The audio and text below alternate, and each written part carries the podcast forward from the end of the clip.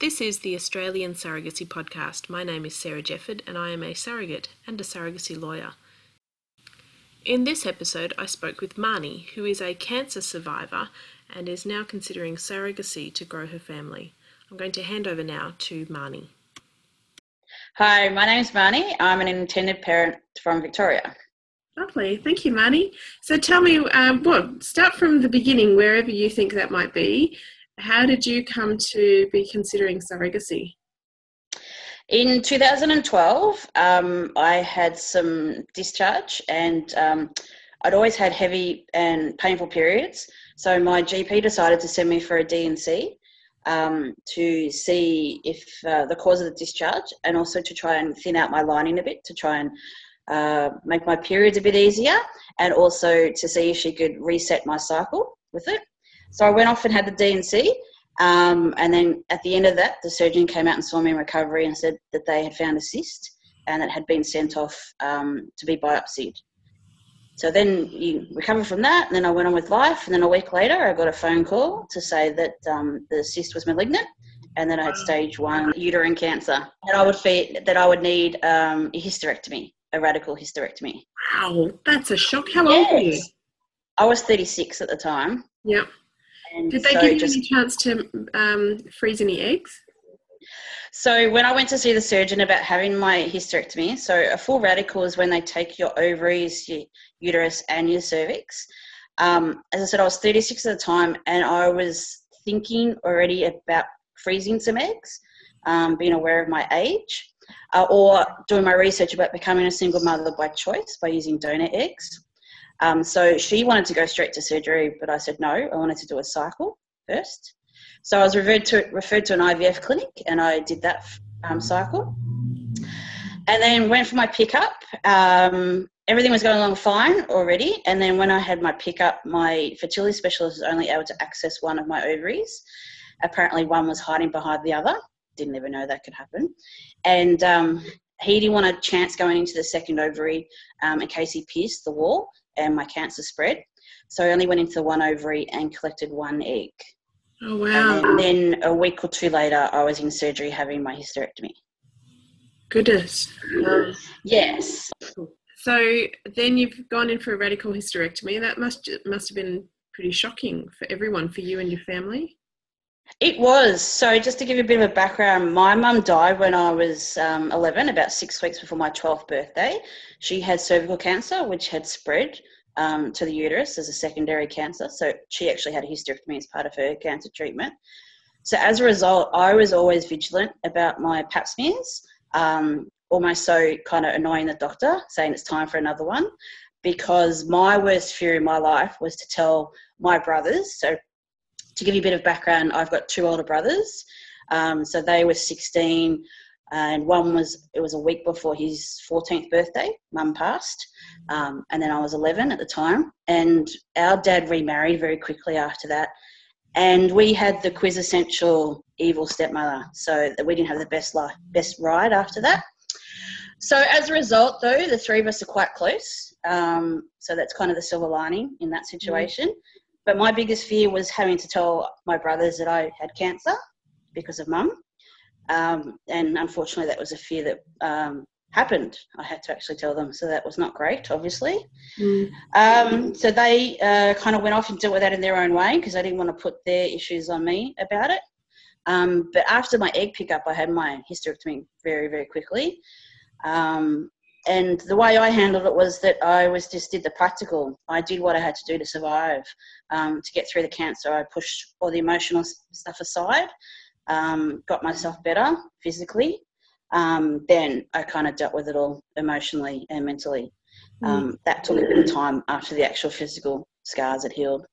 Yeah, I bet. Dealing with the fact that I only had the one egg as well yep. Um, played on my mind a lot, and just thinking about that um, took me some time to work through as well. Mm. How long after that did you think about, well, if I want to have children, how do I do that with this one little egg sitting in the freezer? So, because I had um, put aside the emotional fallout of the loss of my fertility, I gave myself time to, to go through that and to grieve. Um, and then when I came out of the other side of that, I was still wanted to be a parent, and I knew surrogacy was an option because obviously we hear about it from overseas. I didn't know much about local surrogacy at that point. Um, but I also know that it's human nature to want something even more when you can't actually have it. So I didn't want to rush in, so I gave myself more time to think about it and make sure it's absolutely 100% what I wanted to do. And when I was in the um, surgeon's office talking about the surgery, my sister in law was with me and she offered there and then to be my surrogate if and when I was ready. So when I was ready to start looking at that, um, several years had passed, and of course, I would never hold anyone to any offer they made to me or anything made in the past. So I just said to her, Would you be open to just talking about it? Just have a discussion. Um, if it's not on the cards, not a problem, um, but just can we have a discussion about it? And she's like, Yeah, sure, no problem. Mm. And then um, she's like, I'm still keen, but we'll have to talk about it. I'm like, Absolutely.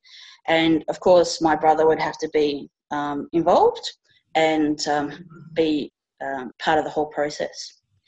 So we decided to go ahead. We talked about it. Um, the only thing we had on was that she had her own timeline. She didn't want to be pregnant when she was 40. So as a result, we started going to fertility specialists, doing the appointments fairly quickly um, because she wanted to have time to recover um, within the time frame of her birthday. Mm. Looking back, we kind of went in too hard, too fast, too quickly. Um, we were doing this on our own. I didn't know anything about the community in Australia or the support network. Um, so looking back, that was probably one of our big mistakes. So we went to the appointments, um, we started counselling, and then in counselling, um, my brother put the brakes on the process. He had his concerns. Um, he didn't want his life impacted by surrogacy.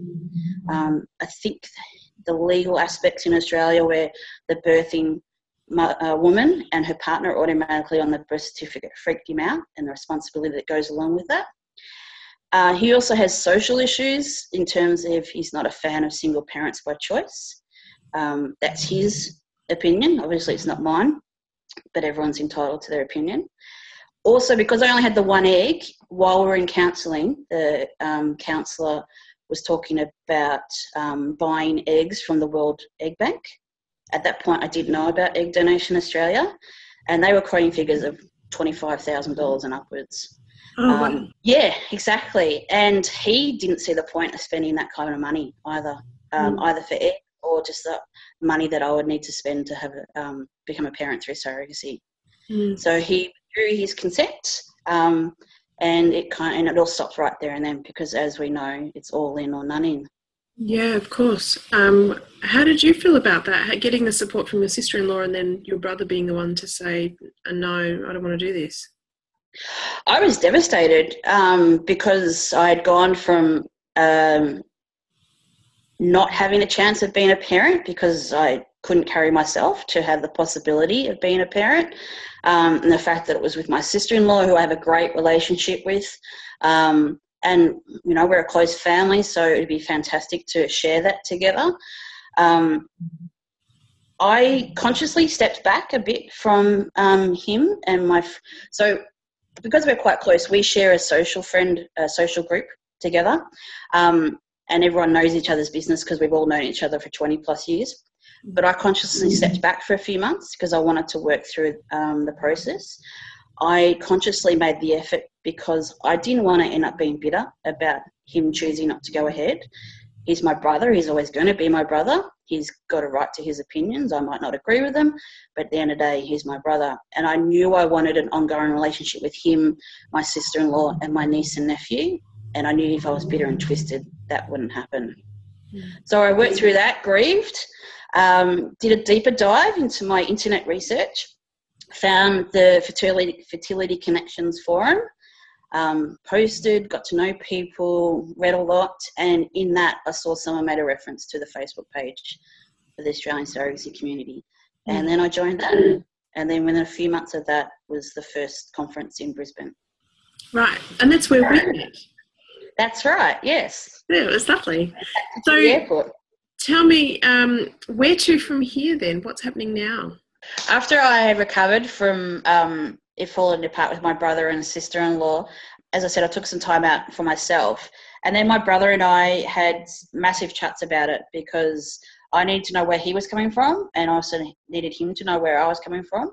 Um, and now he's actually one of my biggest supporters. He's really keen to be an uncle um, and for his kids to have a cousin. Um, he just doesn't want to be part of the process. Okay, but you know, he's still supportive. It's just not in the way that you had hoped, I guess. Yeah, I, I needed it because um, it's a huge thing for me for one to do, and because we only have each other and my other brother, it was important for him to know um, where I was coming from, and knowing going forward I would need his support as well um, mm. to make it successful. And then, of course, when I become a parent, if I become a parent, I need to have that ongoing family support. So it was good to talk through through it with him, and then, as I said he said he's the part of it. I told him, you know, why, where I was coming from. And we both walked away being mutually respectful of each other's opinions. As I said, he's really, really supportive. He just doesn't want to actually be involved in the actual process. Yeah.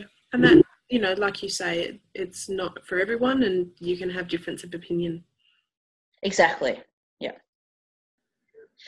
So I have talked to, I've made friends with um, many people through the group, uh, surrogates and IPs alike.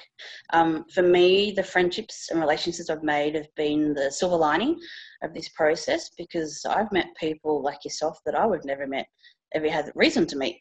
Um, so that's been fantastic, and that has helped me keep the faith, um, knowing and keeping active. So my best friend had offered to be an egg donor. Um, but she was six weeks postnatal at the time, and I just said, kind of gave her a hug and said thank you, and said, "Come back to me when you've given it a bit more thought, and if it happens." And we never talked about it again.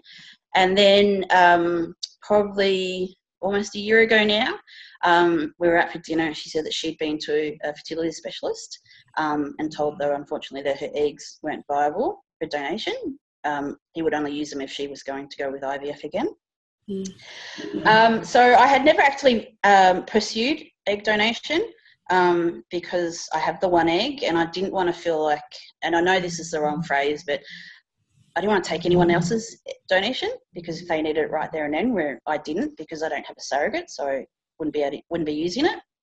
Um, but I always knew it was a possibility that I would need because statistically, it always takes could take more than one egg, one transfer to happen. Um, so there was a post earlier this year where uh, IPs had asked surrogates what helped them choose IPs, what do they look for in IPs, and the majority of surrogates in that said they like IPs that have embryos already made and in the freezer, and then um, if they can't create more embryos, a backup plan. So I was thinking about what um, the surrogates had posted. I thought um, maybe there's a possibility I can make an embryo um, using donor sperm through the clinic because the plan was always to use donor sperm. I thought I should at least ask the question because worst case scenario they say no, sorry you can't do that without a surrogacy agreement in place. Then I would have an answer. Um, and so I decided to uh, look into that and then also because I figured then if um, an embryo can be made, fantastic, it's in the freezer, that's a tick. If my egg doesn't thaw, then I know then and there that um, I would have to pursue egg donation. Um, so I kind of thought it was a win-win if I could either get an egg in the uh, embryo in the freezer or know what my next uh, path would be, would need egg donation. So I was talking about that with um, a couple who um, have become great friends over the last 18 months. Um, they're very supportive in my surrogacy journey and um, they have used an egg donor themselves to uh, become pregnant and so they were fully supportive and they said go for it because um, at least investigate it and then we'll, you'll have an answer one way or another. Then you can choose which path you take. And so we were at brunch and um, we said our goodbyes and i was um, in the car park and i was getting in my car and suddenly this car pulled up and it's beep beep beep turned around. It's them getting out of the car. And in the car park right there after brunch they offered the husband's sperm as a known donation. Oh that's so lovely. Um, it absolutely is. It's very humbling and, and very amazing, but they are big believers of paying it forward. And they're um, both beautiful, generous, um, caring people, fun loving, and we would get along well if even we had never met through um, the circumstances that brought us together. Look, in 2017, 2018, a lot of people know IVF. Um, it's a dinner uh, dinner party conversation, but surrogacy not so much. Um, egg donation not so much. It's of course it's improving as um, profile is getting higher in Australia. Um, but knowing people who know my background is not that dissimilar from them in terms of needing a helping hand to become a parent um, is great because they just get it. Um, so it's fantastic. So we're at the, actually at the beginning of um, we've started our counselling to go through the donation process. That's exciting. absolutely, They're, it's great. It's um, it's great to have um, purpose and have a plan and have it work out. And so then once um, we've done all the counselling, we'll see if we can make an embryo with my egg. Yep. Well, um, so in terms of surrogacy, because you don't have a surrogate at this stage, have you considered other options, whether it's Australia or overseas, and those sorts of things? Yeah, I have because uh, when I went to the first conference, there was a lot of overseas people, um, agencies there. Um, I've always kind of been hesitant about it, only because knowing I was always going to need donor material, I had always wanted to use local material if I could, um, simply because for the benefit of my future child, that they wanted a relationship, they could have one. Um, and I figured that being local, it'd be a lot easier for that to have that connection. Um, so, which is one of the reasons why I've been really hesitant about going overseas, especially um, because if my egg didn't work, I would need double donation, and then it'll be double international donation, which mm. happens. Um, but for me, I wanted to pursue lo- uh, local options first and um, only go international if um, I had no options locally. Mm. What are you looking for in a relationship with a surrogate? Um, I would like to have a friendship, have, have a relationship where if we didn't know each other because of surrogacy, we would be friends. Um, because surrogacy, um, just due to the pure purpose of it, it's quite an intimate relationship. You know a lot about each other very quickly, um, each other's medical background, um, family details, etc. Um, so I'd like to have someone I can, you know, have a laugh with as well, just as um, in the funny moments or non-surrogacy related moments, as well as someone who's comfortable enough to say, Marnie, go away, you're smothering me too much, you know, stop doing this, or, uh, you know, I need some time alone, uh, but is comfortable to do that without mm. worrying that they're going to upset me either. And because um, I've never been pregnant, I had a, a, miscarriage in my 20s, but apart from that, I've never actually been pregnant. So it would be nice to have a relationship where I could um, support them um, and get a sense of what the pregnancy is like. Um, I'm not saying I want them to text me or talk to me every five minutes, but to share in the um, the pregnancy with them would be great. And then because I've always um, said to myself that um, I would be completely honest with my child about how they became being, um, if it's about their donor material or the um, that I needed a help of a surrogate for them to be born. Um, they would know their story from day one. So mm. I'd like someone who would be open to, um, to being involved, whether it's just the big milestones um, or a Friday night dinner every few months or whatever was comfortable for both. But I'd like to then be around at some point in the child's life. That's lovely. I mean, I'm like, yeah, I know life gets busy, and it's. Um, I don't want a strict parameters saying you must talk to each other every two weeks or whatever. I'd like it to grow organically, but enough that we're comfortable enough that we can catch up as often as possible. Um, well, you know what I mean. As as often as life allows. Would you have any tips for anyone that was that perhaps had just discovered that they couldn't have their own children themselves and were having to pursue surrogacy? Where would you? How would you advise them to get started in that process? Um, if they've come to uh, the group on Facebook, I'd certainly say join, um, but maybe take some time to read posts and do some research. Um, of course, introduce yourself and so on, but just kind of sit back and read um, posts as they come up and the topics they, they um, cover and go through old posts as well. You know, use the search bar to find things about um, red flags in terms of do's and don'ts, um, deal breakers, as they're called, um, term, uh, discussions about expectations, termination, all the different things. Um, but I would also say join your local catch up because for me, I found that the, the best thing um, when I had my hysterectomy, I didn't know anyone in their 30s. um, who had a hysterectomy. Everyone I knew was in their 50s. And so I didn't know anyone who was then trying to um, become a parent as well. So when I um, made a friend through the Fertility Connections website who was a single cancer survivor like myself, for me that was a bonus because she knew where I was coming from. So, um, and then when we met up in person, our relationship grew from that. Mm. But just um, go to local uh, dinners if you can. I know not everyone's near a city, but I highly recommend it because um, that's where relationships are formed because um, you see people, you talk to people. Um, I've been at dinners where um, I've caught up with people um, that I only know through surrogacy, and we haven't even talked about anything surrogacy related because they'd become friends. So it's talking about work, talking about life, talking about their children, talking about holidays. But all that creates a great support for when you actually do need to talk to someone about something a bit serious, surrogacy related. Mm. You can't go to meetups. Um, there is an intended parents uh, Facebook page, but it is quite secret. Um, so I'll probably post on the main page for someone to find you. Um, that's a great resource as well because you can ask questions if you're not comfortable asking them on the main page. Um, go along to forums that um, Sam hosts through for um, Families Through Surrogacy. When you first join the surrogacy world, and especially if you haven't used IVF in the past, it can seem very overwhelming. It's very information overload, and there's a lot of things to think through. So, going to the seminars is a great way to break that down into smaller parcels. Um, different topics are talked and they've improved because they have panels of surrogates and IPs alike. So you can hear about successful journeys and realize, okay, it might seem like it's a huge mountain right now, but it is possible. Um, and it's a great way to learn do's and don'ts by people's past relationships. Mm. Um, so I find it helpful.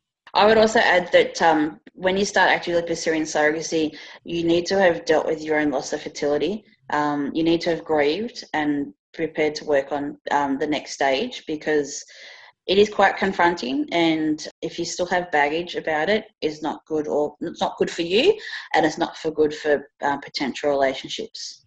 So it's good to have dealt with it um, previously.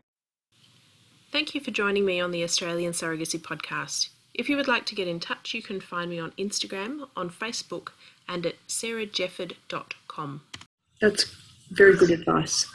Yeah.